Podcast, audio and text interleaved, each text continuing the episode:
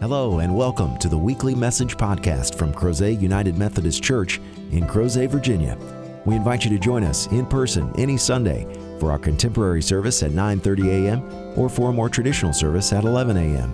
Please visit us online at www.crozetunitedmethodist.org for further information. We hope you enjoy this week's message from Crozet UMC. Short passage, and yet it's still just as confounding as any longer one. Because, as we said last week when we were discussing the passage in Exodus where it accounts for eye for an eye, tooth for a tooth, stripe for stripe, wound for wound, and many others, we wrestled with the fact that instead of being the standard by which we should penalize each other, it was actually meant to be the way in which God's people sought to make reparations and be reconciled. That the idea that you would give back exactly what you had taken and what it was worth was the point of the passage, not you've hurt me, so I get to hurt you that much. The world would be a very dark and demented place if that's how we wanted to live out our call for discipleship. Well, today, in this passage that you heard, Jesus is speaking not only to his apostles, but he's talking to the crowds. This is actually the part of Matthew where Jesus has just finished the Beatitudes. Blessed are the poor, blessed are the meek, blessed are those who mourn. And he goes through this long list of people that nobody thinks are truly blessed, and then says that they are blessed and that they will be blessed. And then he has some lessons for those of us who will listen to him. And he begins these lessons at verse 17 saying, Do not think that I have come to abolish the law or the prophets. I have come not to abolish, but to fulfill. And then he starts this line of, You have heard it said. And he goes through five different things you have heard it said. And what he's doing is he's reflecting for those who are listening that he is not here to wipe away everything that God the Father had done in the Torah and in the prophetic word, both spoken and written, but instead he's come to take them deeper in their faith. They were standing on the shore, kind of watching, and Jesus is inviting them to go very deep in their faith in their relationship with God and one another. But in order to do that, they don't just read the law as, well, we go this far and no further. Instead, they have to look at how they can actually embody the spirit of what God was saying. And so it starts out by saying, You've heard it said that those of those of ancient times, you shall not murder, and whoever murders shall be liable to judgment. But I say to you that if you are angry with a brother or sister, you will be liable to judgment. And if you insult a brother or a sister, you will be liable to counsel. Everybody thought they were fine. Well, I haven't murdered anybody. I hate people. I'm really angry at these people, but I haven't killed them yet. Therefore, I'm okay. And Jesus says, No, that is not what living in community and in right relationship looks like. Instead, we are called to be attentive to the things that go unsaid and the things that are overly said and the things that are said that cause pain and suffering. We are instead to focus on the relationship and being in right relationship with each other. That's why Jesus goes on to say, You have heard it was said, You shall not commit adultery. But I say to you that everyone who looks at a woman with lust has already committed adultery with her in his heart. That's where he says, If your right eye causes you to sin, tear it out and throw it away that sometimes we have to be willing to go without so that we don't subvert the spirit in which our relationships are held. That it's not enough to simply say, Well, I have these feelings, but I'm not acting them out right now. We need to work to resolve sinful inclinations and those emotions and those feelings because Jesus knows that if we wait long enough, those emotions that we're projecting outward but seeming to rein in with our actions will have form. And so he invites people to focus on those things. And if those sinful inclinations are becoming all consuming, then we have to change the way we are and the way we live so that we don't enact them. And then he gets to You have heard it said of those of ancient times, You shall not swear falsely, but carry out the vows you've made to the Lord. But I say to you, do not swear at all None of us have ever said, I swear, right? I swear I didn't do it. I swear I did that. Or I swear I was going to do it. We're not supposed to be swearing. Instead, Jesus says, let your word be what your word is. Yes means yes, and no means no, and you don't have to swear by anything. And then he gets to, you have heard it said, an eye for an eye and a tooth for a tooth. And then Jesus says words that most of Christendom has wrestled with because it sounds very problematic. Do not resist an evildoer, but if someone strikes you on the right cheek, turn the other also. Does this mean that we're all supposed to be victims? Does this mean that all of Christendom is about being milk toast so that people walk all over us, they abuse us, and they continue to perpetuate sin and harm and suffering in the world? I don't know about you, but my mama didn't raise any milk toast. And so, no, I don't think that's what the world is saying that we need to be. And I also don't think that that's what Jesus expected. Jesus had some pretty salty disciples. You don't get a bunch of fishermen and a bunch of tax collectors together and not expect some feisty personalities to emerge. Instead, he was telling them to focus on something different. But why? Why should we be focusing on anything else, right? We're not supposed to perpetuate sin. When the children come back, I'm going to ask them by a show of hands Has anyone ever hurt you? I suspect that everyone will raise their hand, that someone has hit them or someone has said something that has hurt them. Oh, let's be honest. Sometimes you say something, you hurt somebody. Sometimes you don't say something, you hurt somebody. You try to help, you hurt. And so the world is a constant battleground for not causing harm. It's a struggle. And so the children recognize that. And they recognize that in one way, we are telling them not to continue the cycle of pain. They recognize that. You know, if one of the kids were to bump into me, I'm not supposed to turn around and shove the kid down.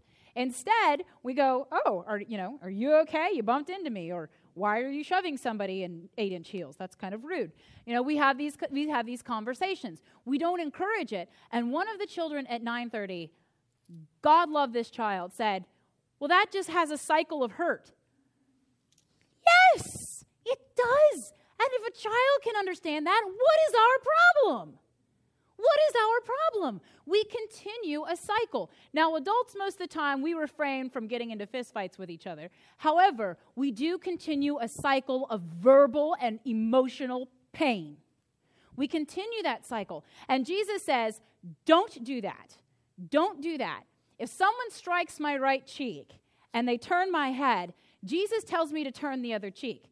There are plenty of theologians and scholars who wanted to argue that what Jesus was saying was like, I dare you, do it again. I don't think that's what Jesus was doing. I don't think Jesus did that at all in Jesus' ministry.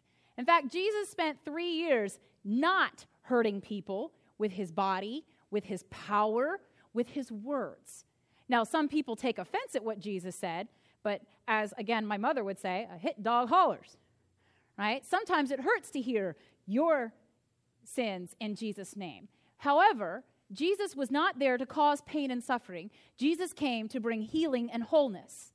And so, as Jesus was trying to tell people, he tells them very specifically turn the other cheek. If I'm facing this way because you've slapped me, silly, then when I go to turn back, I have to face you at some point. At some point, I'm now oriented back to you, which means that I have the opportunity to acknowledge you. And so often in this world, we need somebody to acknowledge. Have you ever had somebody in your life that was having a bad day?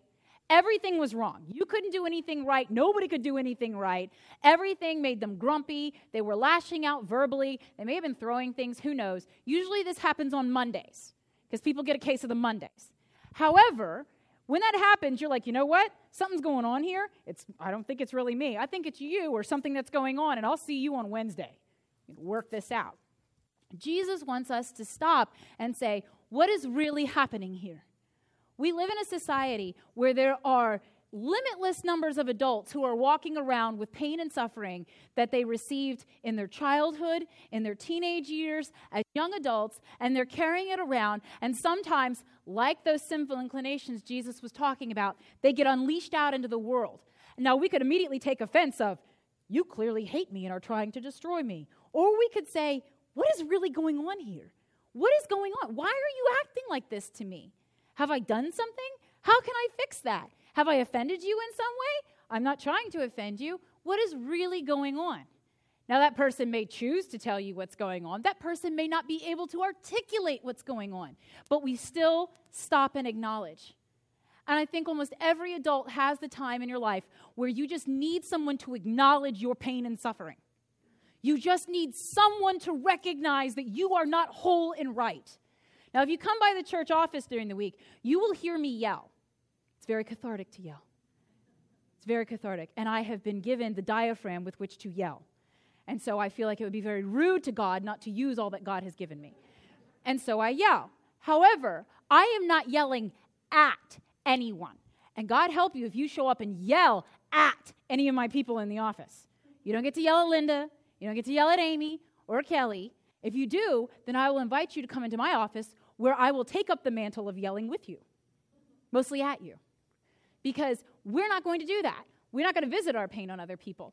But my staff knows that sometimes you just need to yell, Why is this happening? What is going on? I can't believe this is happening. And it's not that you necessarily want somebody to fix it. You don't want somebody to meddle. You don't want somebody to give you some kind of words from on high. You just want someone to hear you. Hear me, O Lord, right? Hear me. Let someone recognize that I, your servant, am suffering. Now, half the time I might be suffering because of something I said or did, but I just still need somebody to recognize that I'm suffering. I just need somebody to, to give me a moment and go, I hear you. I receive that. And half the time, I don't want them to fix it because I have work to do, but we have work that we're going to do as a community, and we need to recognize when we continually do things that cause pain and suffering. And so we air that in appropriate ways. And then afterwards, I remind everybody in the office that I'm not yelling at them, that I love them very much, and I'm going to go back and have another cup of coffee. Right? This is how we do things because there is power in voicing your pain. There is power in voicing your pain. You know this, you have seen this, it is in your mind because when someone dies and you are mourning that loss, do we not gather at funerals and in services of death and resurrection and memorial services? And there, through song and prayer and our tributes to the life of the person that is gone, we voice our pain. Not only to one another, to the community, but to God on high. That we are suffering and we just need to let everyone know that we are suffering because of this loss. We do this for other things. We have support groups. We have meetings and where people can come and they can emotionally and verbally dump all the baggage and just lay it out. Not because you expect somebody to dissect it and pick it up and give it back to you restored, but because sometimes there is just something in naming it. In naming it. That's why there's an entire book called Lamentations, where all the people of Israel lament their broken and their exiled state. Because they just had to say it. And God not only wants us to say it, but God encourages us to say it by preserving those laments forever in our scripture. It's okay to say it, it's not okay to take it out on somebody. That's the difference. It's not okay. And so we are. We're looking for that moment where we can get to the root of what's happening or what is going on here. And sometimes when you're turning, and you face the person, maybe it's 30 seconds to get to the root of it. Maybe it's going to take you three minutes, 30 days, 30 years. But Jesus is inviting us to turn and to engage the person who has hurt us figuratively, literally, emotionally, verbally, spiritually, inviting us to stop there for just a moment and engage them. Because living in community is hard. At no point in Scripture does God call any of us to be lone rangers and off on our own. Do you notice that? Either we are off communing with God, which is God then's going to come back and send you out to a bunch of people. So be careful about those moments. Or God is sending people out in pairs, in groups. Even Jesus did this. All right, pair up, go out, heal in my name. And t- time and time again, we are asked to do things in community. Jesus recognizes this because Jesus says, Wherever two or more of you are together, there I am. There I am. I'm not hanging around with you on one on one. You have to do this in community because God knows that we can't do this alone. We have to do it together. Being a disciple is exhausting, it is difficult, it is heart hurtingly hard. It is so hard to be a disciple of Jesus Christ. And Jesus knows this, so Jesus commanded that we would be in community, even if it's just with one other person in Jesus, knowing that it would take that. So when we feel that moment where we want to lash out and we've turned back and we face the person, that's when Jesus invites us to use the gift of community. Have somebody that you can talk to, have somebody who can tell you to rein in that wrath, have somebody that can hear your heartache and your suffering, and someone who can stand with you if that's what you need. Because it's not that we're supposed to let somebody pound on us time and time again. Jesus didn't come so that we could suffer more. Jesus came so that we could stop the cycle of suffering, that we could liberate people who feel oppressed and hurt and battered down day after day after day. Not to say to the world, it's okay to keep beating on my people, it's fine, it's all good, hedge of protection. That's not what Jesus says. Time and time again, Jesus asks us to uphold one another, to support one another, to walk side by side and be invested. Because the day comes in every family of faith when we will not agree. And I'm not just talking about y'all and me, I'm talking about all of us. There will be things that will threaten to divide us, to tear us apart. Some of us will feel so passionately on one side, and others will feel just as passionately on the other. And we will have to figure out how to stand together. And if we resort to the earthly way of hitting each other across the face, then we destroy the grace of the cross. We destroy everything that God has done for us. Instead, Jesus says, when you feel abused, when you feel slapped, turn back. But don't stop there. Turn the other cheek. Turn the other cheek. And where? Now what? What do I look to now? Psalm 121. We read it at funerals and it says, I lift my eyes to the hills. From where does my help come? My help comes from the Lord who made heaven and earth. We are invited at the end of that rotation to always look to God.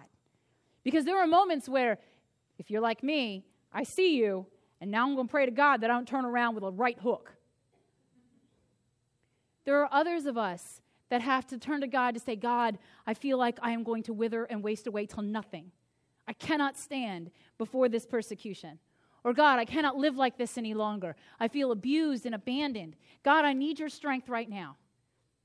That's why that psalm exists to remind us at the end of the day to turn our eyes away from the persecution and away from the pain. And even if it's for just a moment, for strength and comfort and perseverance, we lift our eyes to the hills. And we are so blessed in Crozet. We can literally look at the hills. We can literally look there. And sometimes you just have to have that moment. All right.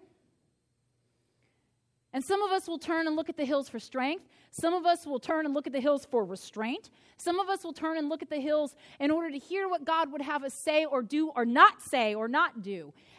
And together we figure out what that is.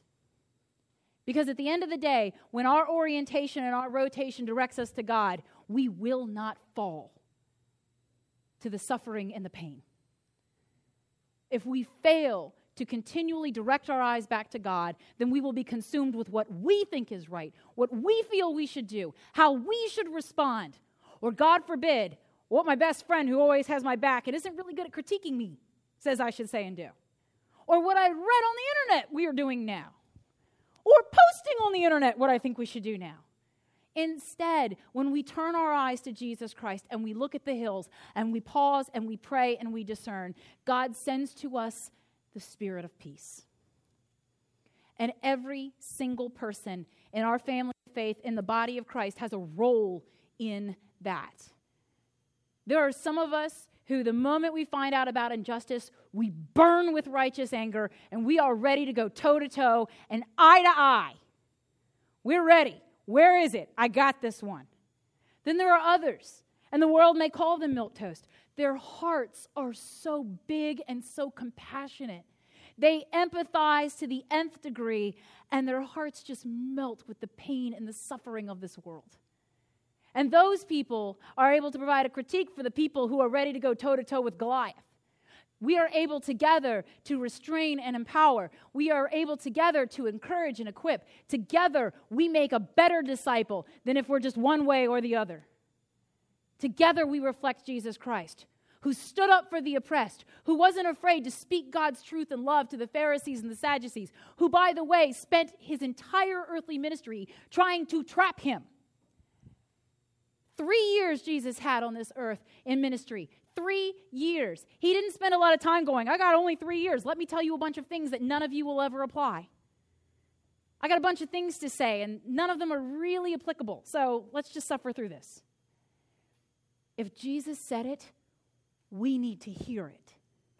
If Jesus is telling us that we should not be resisting an evildoer, but turning the cheek to engage, if Jesus is inviting us together to find a new way to resist evil, then who are we to silence his words? Who are we to gloss over them? Because oftentimes what happens is somebody brings up eye for an eye and we go, oh, but Jesus said, don't resist an, an evildoer. Jesus, Jesus nullified that. By the way, did you notice he never uses the word nullified? I have come to nullify the prophets. He doesn't say that. I am here in the fulfillment. If you listen and you do what I have done, if you hear my words and you live them out, then all of the law will be fulfilled in you. And that day is something that every Christian should yearn for because the day that the law is fulfilled, there will be no hunger, there will be no thirst, there will be no pain or sickness or suffering, there will be no naked or ashamed, there will be no people who are alone and abandoned and shunned. Is that not the day that you want to see? Is that not what we live for and why we have our faith? Because there is a day where we want all suffering to cease? Then we have to hear what Jesus said. And what's at stake in that? I often have conversations with other female clergy, and they say things like, Oh my gosh, my congregation was so upset I wore open toed shoes. Really? Or they got all upset one day because I had a, a dress on, but I didn't have pantyhose on. Huh. I said, you know, it's really weird. Nobody ever has those conversations with me. And my friend goes, yeah, because you invite that kind of interaction. We can do that. No one's ever done that. I mean, and who knows what will happen at the door. Um, but people in fashion houses shouldn't throw stones. But if we want to go toe to toe, we can do that. But you know what I realized the more that I reflected on that? Is that that's not important. We're not going to have discussions about my footwear. I mean, we can have discussions about my footwear, but do we not have bigger things to do than discuss my footwear? Do we not have more important things to engage in conversation and dialogue about than what I'm wearing on my legs? I give thanks that Crozet United Methodist Church is a church where we will have deep conversations about theology and scripture and doctrine, that we will have discussions about what missions and ministries we should be engaged in and how we should fund them and where we should be directing our gifts and our tithes. I rejoice that we have those, those discussions. I celebrate that we don't have meaningless ones that are simply made to hurt. We don't have those conversations here. And my advice to some of my female clergy friends were I'm going to come guest preach at your church, and they're never going to complain about your open toed shoes again. Let me come to your church. They will be so glad when I leave. We should never have complained about you. We are sorry. But that's the difference. In the body of Christ, we can put up with superfluous and superficial things. We can grant grace for those. Because what is really important is not what's on your feet, what's on your back, it's what's in your heart. And that's where we look. We look in the heart. And when you're turning back after someone has hurt you, try not to see the anger and the violence that you're seeing projected. Look for that heart. That's why when we turn our eyes to the hills and we look to the Lord, God equips us to see deeper within. God allows us to turn back and see for a moment this is my beloved child in whom I want to be well pleased. But this child is aching and hurting and lashing out, and we need to know why. And sometimes you just have to give somebody a moment to name their pain and suffering. Sometimes you just have to give them your full attention and your presence, just like God gives to every single one of us every time we ask. And it starts with our willingness to not lash out and seek vengeance, not to seek their eye, not to swipe back at their cheek, but instead to let the Holy Spirit turn us to a new orientation.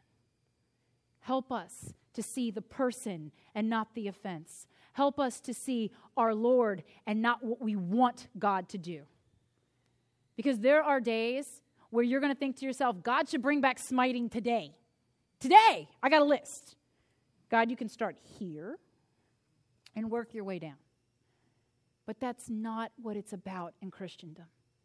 Here it is about the grace from the moment we wake up to the moment we go to bed. It is about grace for every interaction, no matter how beautiful and blessed to how vicious and sinful. We are people who not only invoke that word, we live it out. And if our first response is to annihilate, then we are failing Jesus Christ. Because Jesus' first response was never to annihilate us, it was to give us everything. To not only give us all the grace that we could ever want, but then just when we thought God couldn't give us any more, God gave us eternal life to celebrate it. And that is what Jesus was trying to tell us, not only here, but with every breath in his body. That there is more than enough grace, not just for us, but for all of us. And may it be so. In the name of the Father, Son, and Holy Spirit. Amen. Thank you again for joining us for this week's podcast. We hope you found the message meaningful, and we invite you to join us in person as we gather for worship at Crozet United Methodist Church every Sunday at 9:30 a.m. and 11 a.m.